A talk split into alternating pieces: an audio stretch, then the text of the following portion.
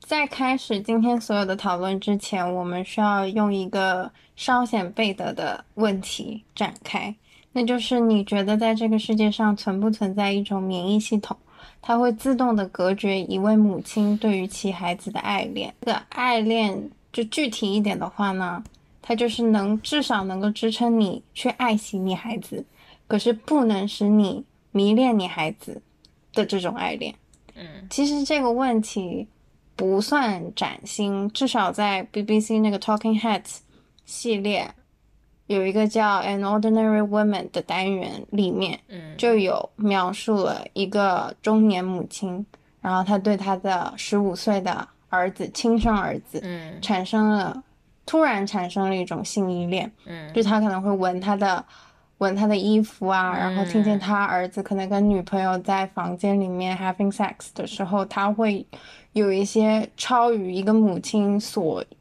所谓打引号所应该有的想法。嗯开头我们问的那个问题，就是反复反复的出现在他的脑海里，然后反复反复的在辩证这个问题。所以我就在想，是有的嘛？就关于这个免疫系统，因为我自己考虑的话，虽然我没有小孩，但是我如果光靠想象的话，嗯我是会觉得是不是可以单靠生命和生命同步过一阵子，所以会成为这个所谓免疫的一环。比如说我十月怀胎，我我生下来这个孩子，他其实是一件怎么讲，很血腥或者很很同步的事情，嗯他其实不太完全能把嗯，这个孩子考虑为一个独立、完全独立于我的外来物。嗯嗯，我甚至会得觉得它是属于我的一部分。嗯这种过程性的感觉。嗯那是不是就是因为这样，所以好像我可以不会担心我自己会去爱上他，嗯或者说是我不会爱上源自于我自己的一部分？嗯，可是这听起来就非常不靠谱啊！嗯就是感觉人超容易爱上属于自己， 的一甚至部是就是愿意爱上来源于自己的那一部分啊。是呀，然后，如果你在讲嗯集体的那种道德或者伦理的要求的话，它其实能确保的是你不能爱上你的孩子，对，就你不可以。嗯可是它不能做要求你不会爱上你自己的孩子。对，然后，这个所谓的免疫系统就嗯变成好像是在阻止你步入一个贝德的地狱，嗯然后也阻止你将这个贝德的地狱送给你的孩子。嗯当时看到这个短剧的时候，我觉得那个编剧，因为其实这个这个问题就是母亲爱上孩子，嗯其实在希腊神话里对应的是母亲爱上自己继子，一个后母爱上自己的继子。嗯可是那个编剧直接把它改写成迷恋上自己亲生儿子的母亲这个动作，嗯好像有点把这个问题更尖锐的又丢还给世人。嗯，你觉得呢？你觉得你有可能，我们是否有可能爱上自己的孩子呢？或者这个爱的嗯。边界到底在哪里呢？嗯，就是像你刚刚说的一些道德伦理的规范，在我看来，其实有点像浮于表面的什么枷锁。就是其实我嗯从我的角度来看，我们可以比方说举个例子，把这个对象放在母亲跟孩子这两个对象身上嘛。我们其实可以，比方说把孩子单拎出来，在我们的这种日常生活里面，我自己觉得我们对“孩子”这个词语是赋予了非常多的嘖隐喻的。就譬如说，像孩子，我们一般都会说啊，孩子是神圣的爱情的结晶啊，或者说是这种、嗯呃生命的延续，两个人关系的生命的延续，或者是我的一部分的延续。因为我们有的时候会说。啊，孩子是有点像世界上第二个自己。其中拿一个例子出来，比方说我们说孩子是爱情的结晶，他用了这种“是”还有这种“结晶”这种词，以及像他像说看到了孩子，仿佛看到了自己，他其实有暗含着一些宝贵与珍贵方向上意思的词语来形容这样的一个关系嘛。就所以说，它其实，在这样的下定的情况下，是有遮掩掉了一些其他的可能，因为在我看来，这种词语的运用，其实在某种程度上来说是唤醒着一些，就是我也或者说是这个母亲过往人生的一些经验跟回忆。所以在我看来，就是有否可能，他其实还是把这个孩子的主体的一部分误认为了自我。回到日常过程当中，我们可以看到，就是有人会痴迷于观看自己的孩子，或者说观看自己孩子成长的这一种行为，以及像我们现在嗯很多还是在日复一日的讨论说，关于披着教育或者为你好这样的外衣去控制自己孩子的体验这样的情况，它其实有一种说说怎么说严说难听一点，或者说的有点太过于冷血一点，有点像是控制方在，就是他是一个控制者的感觉，就是他在体验一个非自我体验的一个他自己理想当中的自我。就所以说，在我看来，嗯其实中间还是存在着一种自我的投射，以及他可能存在自我依恋欲望的一个延续存在。我是感觉，呃，父母亲对孩子的那种自恋的投射，嗯其实是双向的，就是其实不止小孩，就父母会对小孩这样，小孩其实也会对父母这样。嗯因为就像拿我自己举例好了，我虽然不是母亲，可是嗯我至少是个女儿。嗯可是我如果看我的母亲的话，我就会觉得她很像我褪掉的皮， 嗯，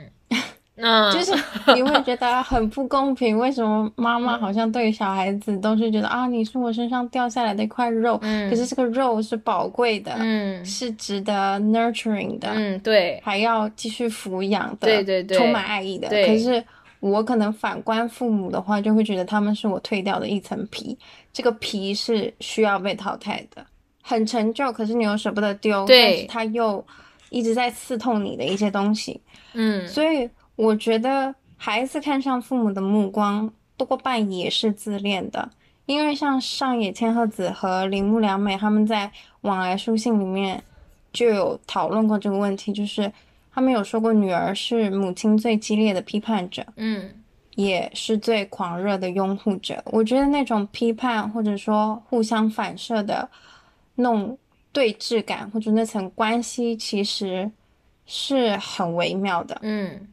把孩子当爱人嗯是一方面，嗯啊也有把爱人当孩子。呀然后关于错把爱人当孩子这一件事情，我想引述就是夏雨的一首诗，嗯她写的是我的姐妹马克白夫人居然说把我的乳汁当做你的胆汁吧，我还以为我早就厌倦了，厌倦睡去，厌倦醒来。把多余的乳汁用来灌溉向南窗口的一株植物，我将会知道你烂如泥，我将会知道你挥金如土，嗯必须一劳永逸地告诉我们和我们转错事的情人，如果再写错地址，就万劫不复。麦克白夫人其实是一个超级著名的野心的化身，至少在在就是被书写的这种 version 里面，她是，而且是一个循循善诱的母亲，对于她的丈夫来说，或者对于这个野心来说，嗯在世人看起来，她就是她就是一个恶毒的妇人，她拿着她已经成熟的野心，然后想要去 copy paste，她想要去哺育，照样子去哺育她丈夫的野心，把她把她养育成一个同等庞大然后 powerful 的野心。嗯这里面就有好几重的身份在轮转。嗯对于那颗还就她丈夫身上的那个野心来说，嗯她是为母亲；对于她的丈夫人来说，她是为爱人；嗯然后对于这个世界来说，她就是被刻画或者被板上钉钉成一个野心勃勃的妻子，呀一个不合格的妻子，嗯并且还因此受到了报应的妻子。嗯我就不说我在看很多人对于他最后的结局，多少人是觉得称快的，嗯，所以就变成野心是属于他的，对他的培育，嗯然后丈夫是属于他的培育，嗯错误也是属于他的培育，嗯这样的指控其实太过寻常了，嗯或者说太过方便了，一直以来。嗯因为在爱意里面去杂糅那种关怀或者 nurturing，嗯对于女性来说是做的很好的，甚至说是一种优势来的。嗯可是就是因为这样，很多少年会耗尽其母亲一生的爱意，然后再拿其爱人终身的母性来作陪。所以夏雨就直接呈现了麦克白夫人，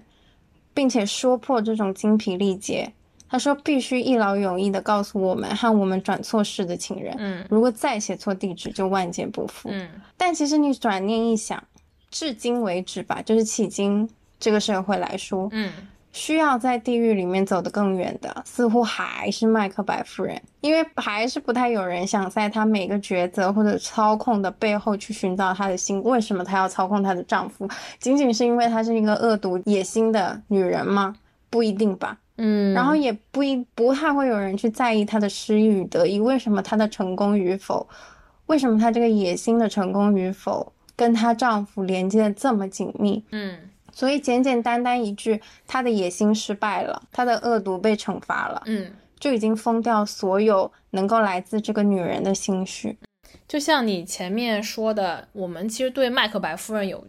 一些就是标签化的定义，我们称她为，比方说你刚刚说的不合格的妻子，她是不合格的；那充满野心的母亲，她是充满野心的。这种着重的形容词，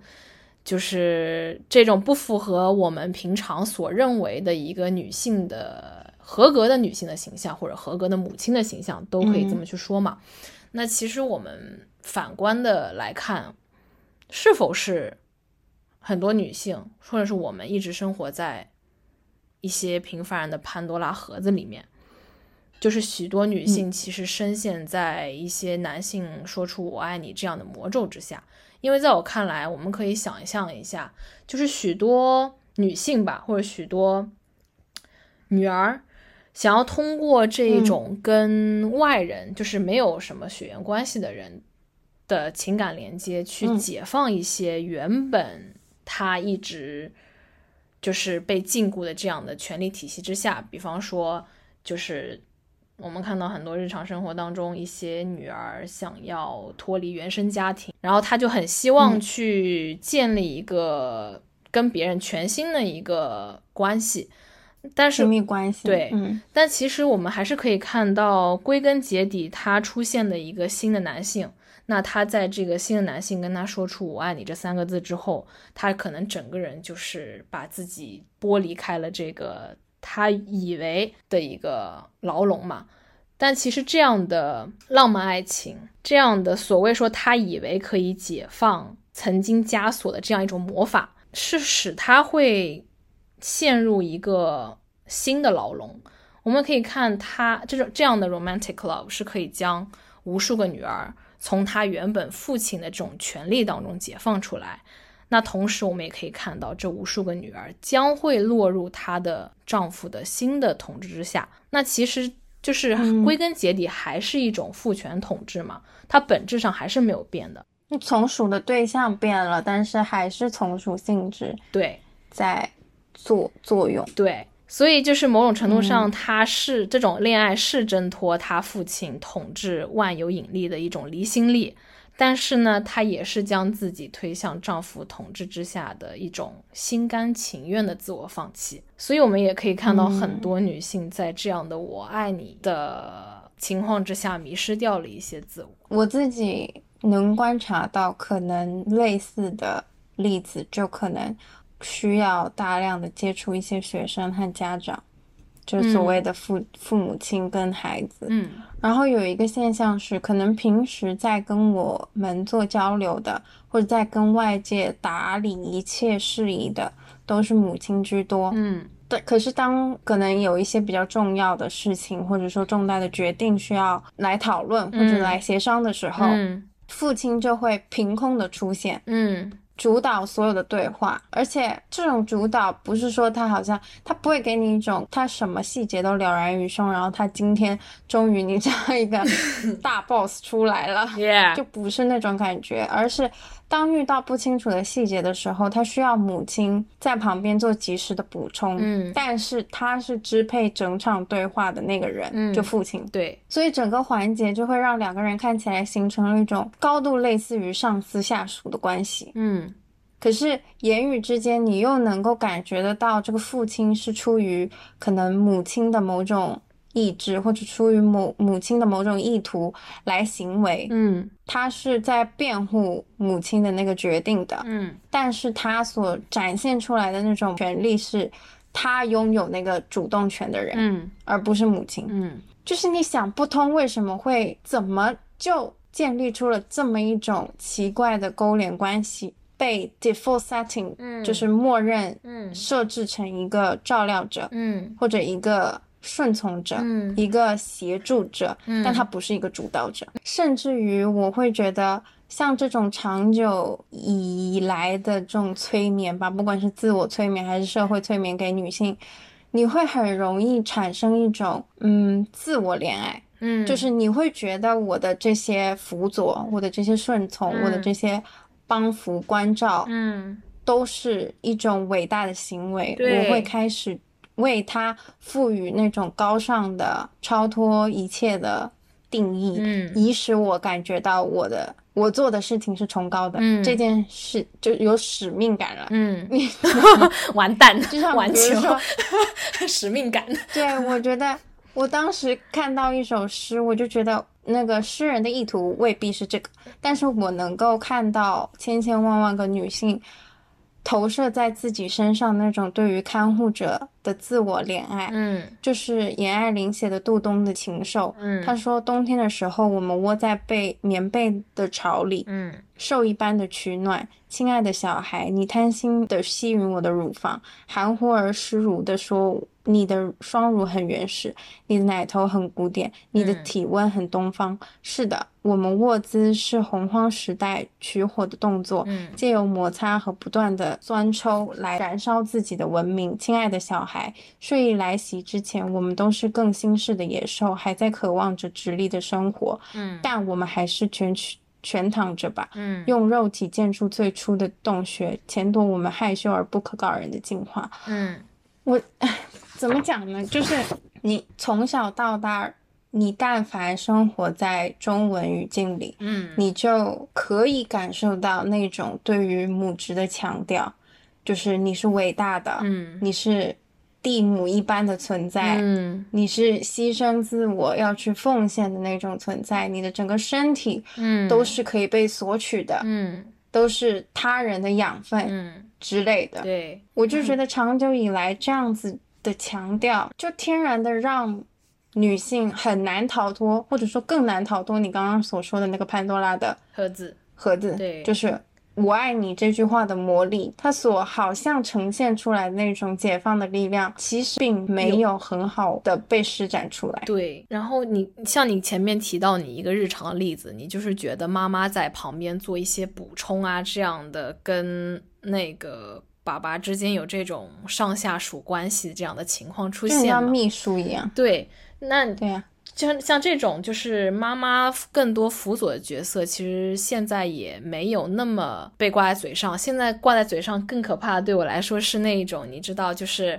爸爸其实压根就没有在上心了，他只是为了出面而出面。他出面之后所传达的内容，也只是妈妈在背后告诉他的内容，只是从他从爸爸嘴里再说一遍而已。就我觉得这个是更可怕的，嗯就父亲他都不加以阻止或者不加以提醒，他都是这样如此去纵容一个女性的自我牺牲，并且毫无感觉。我感觉是，那你说他如果一直对一个家庭这样的不停不停的操心这样的情况之下，那的确是这个母亲职业这样的一种感觉会充斥他整个人生。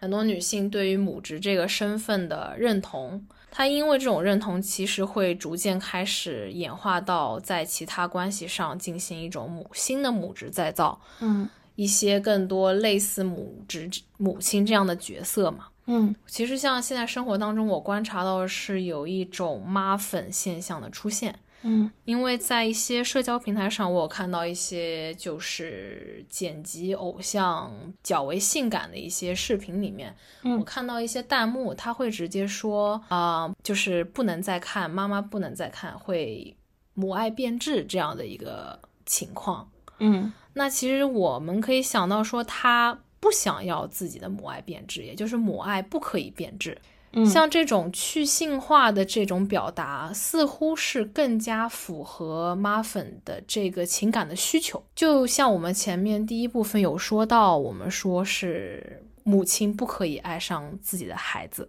对，不可以有因为她性不想恋爱上。对，也就是就是不能够去基于一种性的想象，就是尽量去规避这个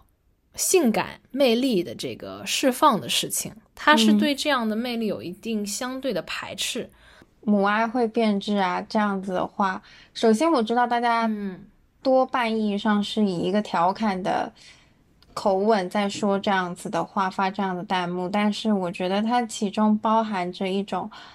母爱应该是怎么怎么样的，所以我如果投射了性性依恋，或者我对他产生了这种性的欲望或者性的投射，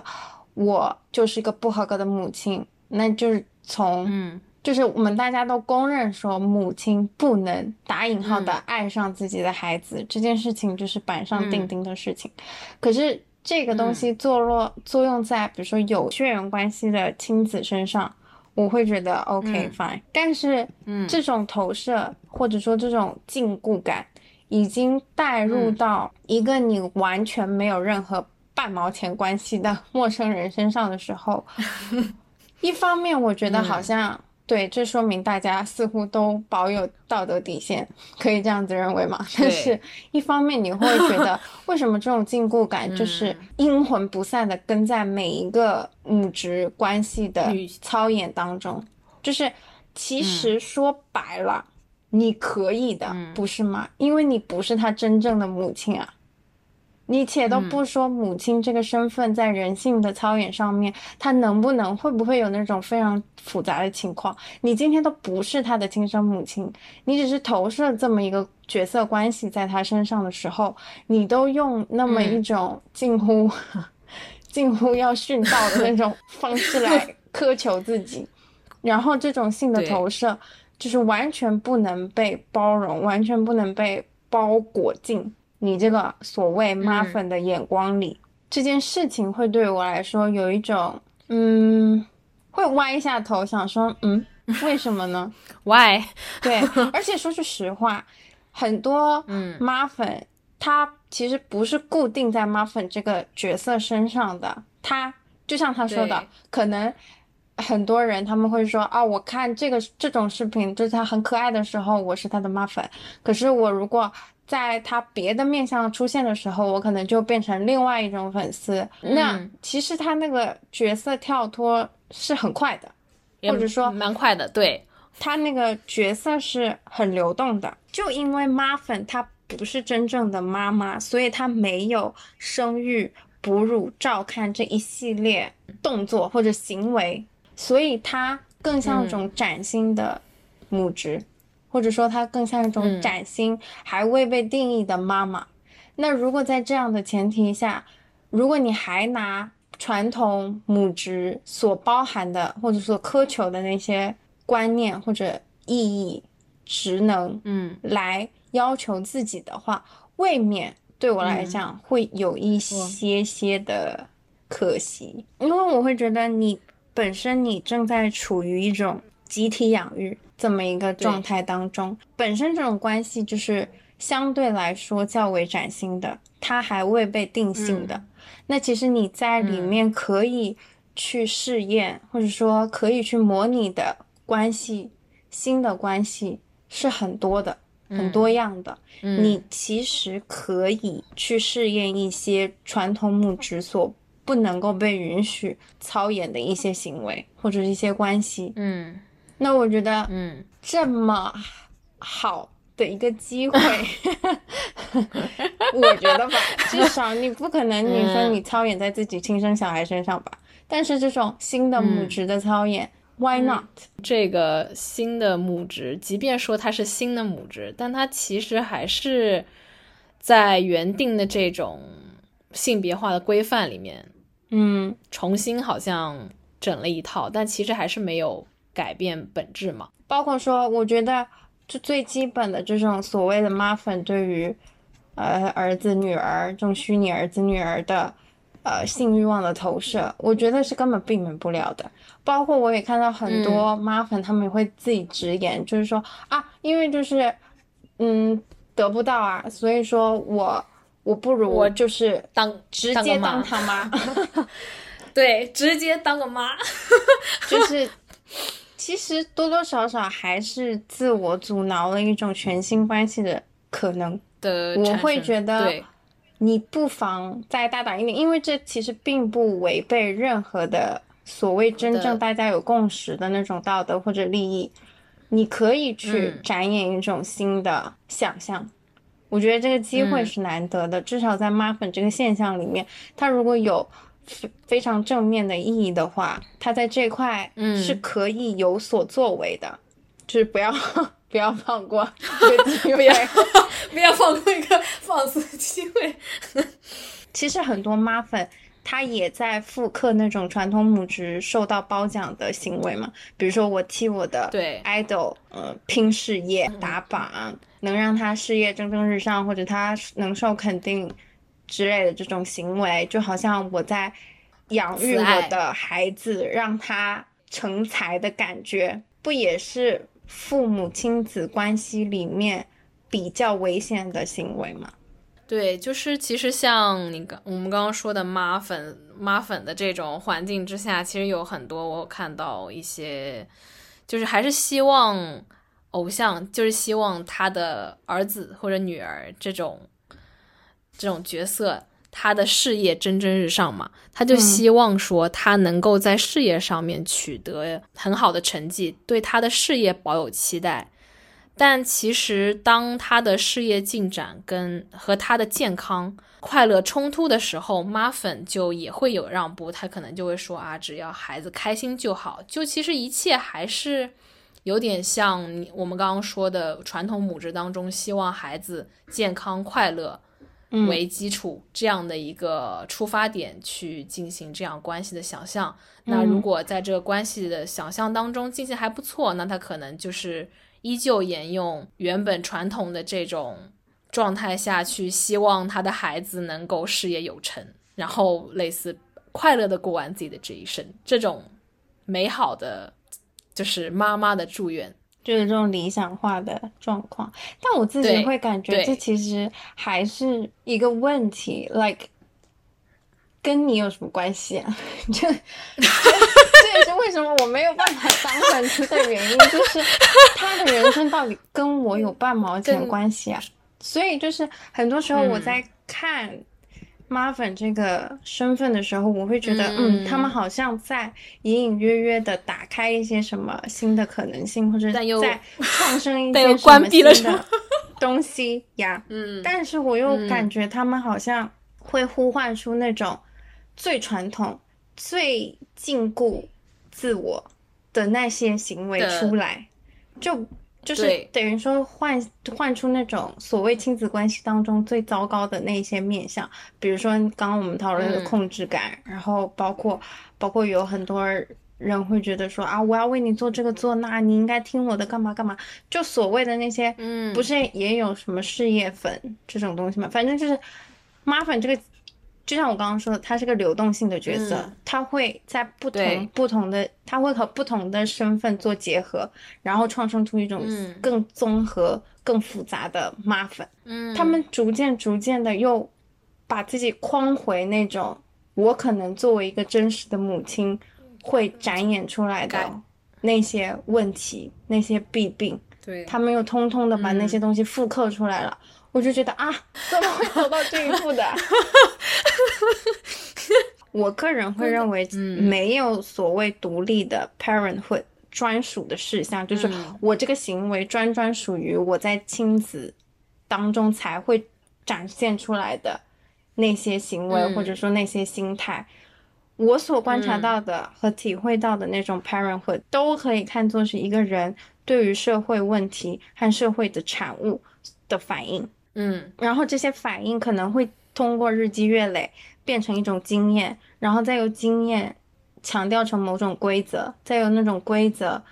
加强，然后延展成为再一造种道德观念，甚甚至是就比如说，可能你感觉到父母对孩子的控制，可能就嗯来源于你一直以来、常年以来无法健康的维系一段亲密关系的那种无能 （incapable），就是它嗯可能是你嗯其他生活面向的同一个弊端延展出去的问题。所以我并不觉得嗯 parenthood 真的只能反映所谓的亲子关系的问题。这也是为什么我会一直，就像我们今天开头提的那个问题，那个免疫系统到底是什么？我并不觉得那个免疫系统真的存在，因为我觉得我们并没有那么完好的，嗯，怎么说，划分出所谓是爱的边界或者不同爱的边界，我们都是把我自己某一个爱的那种失败也好、成功也好，又复刻到另外一种爱上面，然后在不同的爱里面做裂变或者做克隆，然后导致说嗯我可能每一种关系当中都存在我其他关系的弊病。像那个以色列的社会学家奥纳多纳斯，他在《Regretting Motherhood》里面有提到一种概念——母亲情感的光谱方式。他觉得把母亲身份视为一种人际关系，然后母亲和嗯孩子之间的那种联动是动态可变的。就像我刚刚所说，我在妈粉这个身上看到那种可能性，就是那个会嗯让我觉得兴奋的东西，就是它是流动的。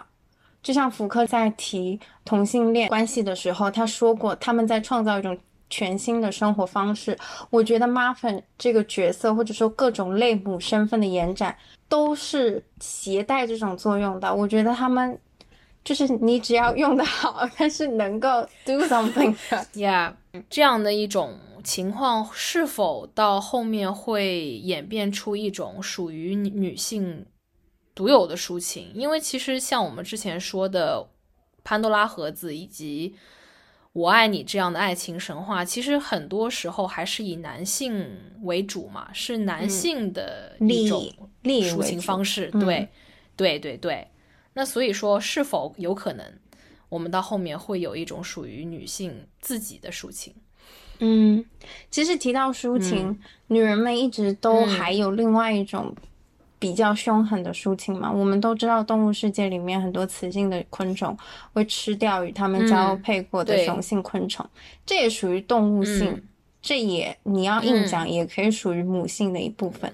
夏雨其实就就描绘过一场公开的审判，他说：“好的，我终于决定吃掉和我交配过的螳螂男，现身于议论纷纷的场合，因为确定凡被吃掉者又即将被我重新生出而气定神闲，他又将迅速吹气长大，变成我年轻狂野的爱人，勾引我交配后再度被我吃掉。我为此出席发言，以抒情取信众人。初读的时候，我非常自然、想当然的觉得说这种征服是属于反抗者的叙述嘛，因为就是长期以来我我们在性历史中嗯长期处于的地位，就会让你不加思索的觉得母螳螂的咀嚼是一种女性主义的咀嚼。嗯可是其实这里是没有反叛的，你你去了解母螳螂吃公螳螂的这个行为的时候，你会发现母螳螂并不是为了反叛才吃掉公螳螂的。也不是为了后代，嗯就很多人会说啊，是因为他们怀孕了，所以他们要给宝宝营养，所以他们会吃掉公螳螂给宝宝营养，然后又变成一种高歌母职的那种叙述。但其实你了解之后也发现对不是，他们不是为了后代吃掉公螳螂，他们就是因嗯为纯粹自然的饥饿而已。你刚好在他面前，他刚好就把嗯你吃掉而已。所以，一个诗人他借这样的意象去到他想去的地方，是这首诗他自己在作用的东西。可是我并嗯不想要只跟踪它，我觉得我们也需要想象一只母螳螂是如何走上人类的公堂，然后用人类的逻辑去嗯思考它行为的正义，然后又怎么样佯装自己懂得那场人属于人类的性的博弈，然后把自己的本能的行为抒情出来，然后如嗯何再为嗯这个只公螳螂披上所谓爱人的衣裳，然后在这种谁是卧底的游戏里，把其他人底牌里面的那个爱和欲说的令人信服，嗯要怎么样去嗯出色完成这只母螳螂的任务，可能会是我拼命借着诗人给的线索去想象的问题。我觉得我只要足够用力，我就可以找到属于女性的别种的抒情方式，因为我可以在当中重新以一个旁观者的视角重塑这一切女性所需要完成的身份对照。在爱照顾他者这件事情上面，我们是缺乏原创的素材。当女人的这种包容的姿态只能冠以母性之名的时候，当女性想象一种他人对自己的仰赖和依靠的时候，只能是来源于侮辱襁褓的孩子，这都实在是太无聊。所以，我们借用夏雨的那一句话，就是大家倘若。再乱写错收件地址，就万劫不复。感谢大家对本期内容的耐心收听。我方有我藏同时更新在 Spotify、Apple Podcast、小宇宙和喜马拉雅。更多文字内容以及往期精彩，可以多多关注我们微信公众号 “Build My Own House”。我方有我造。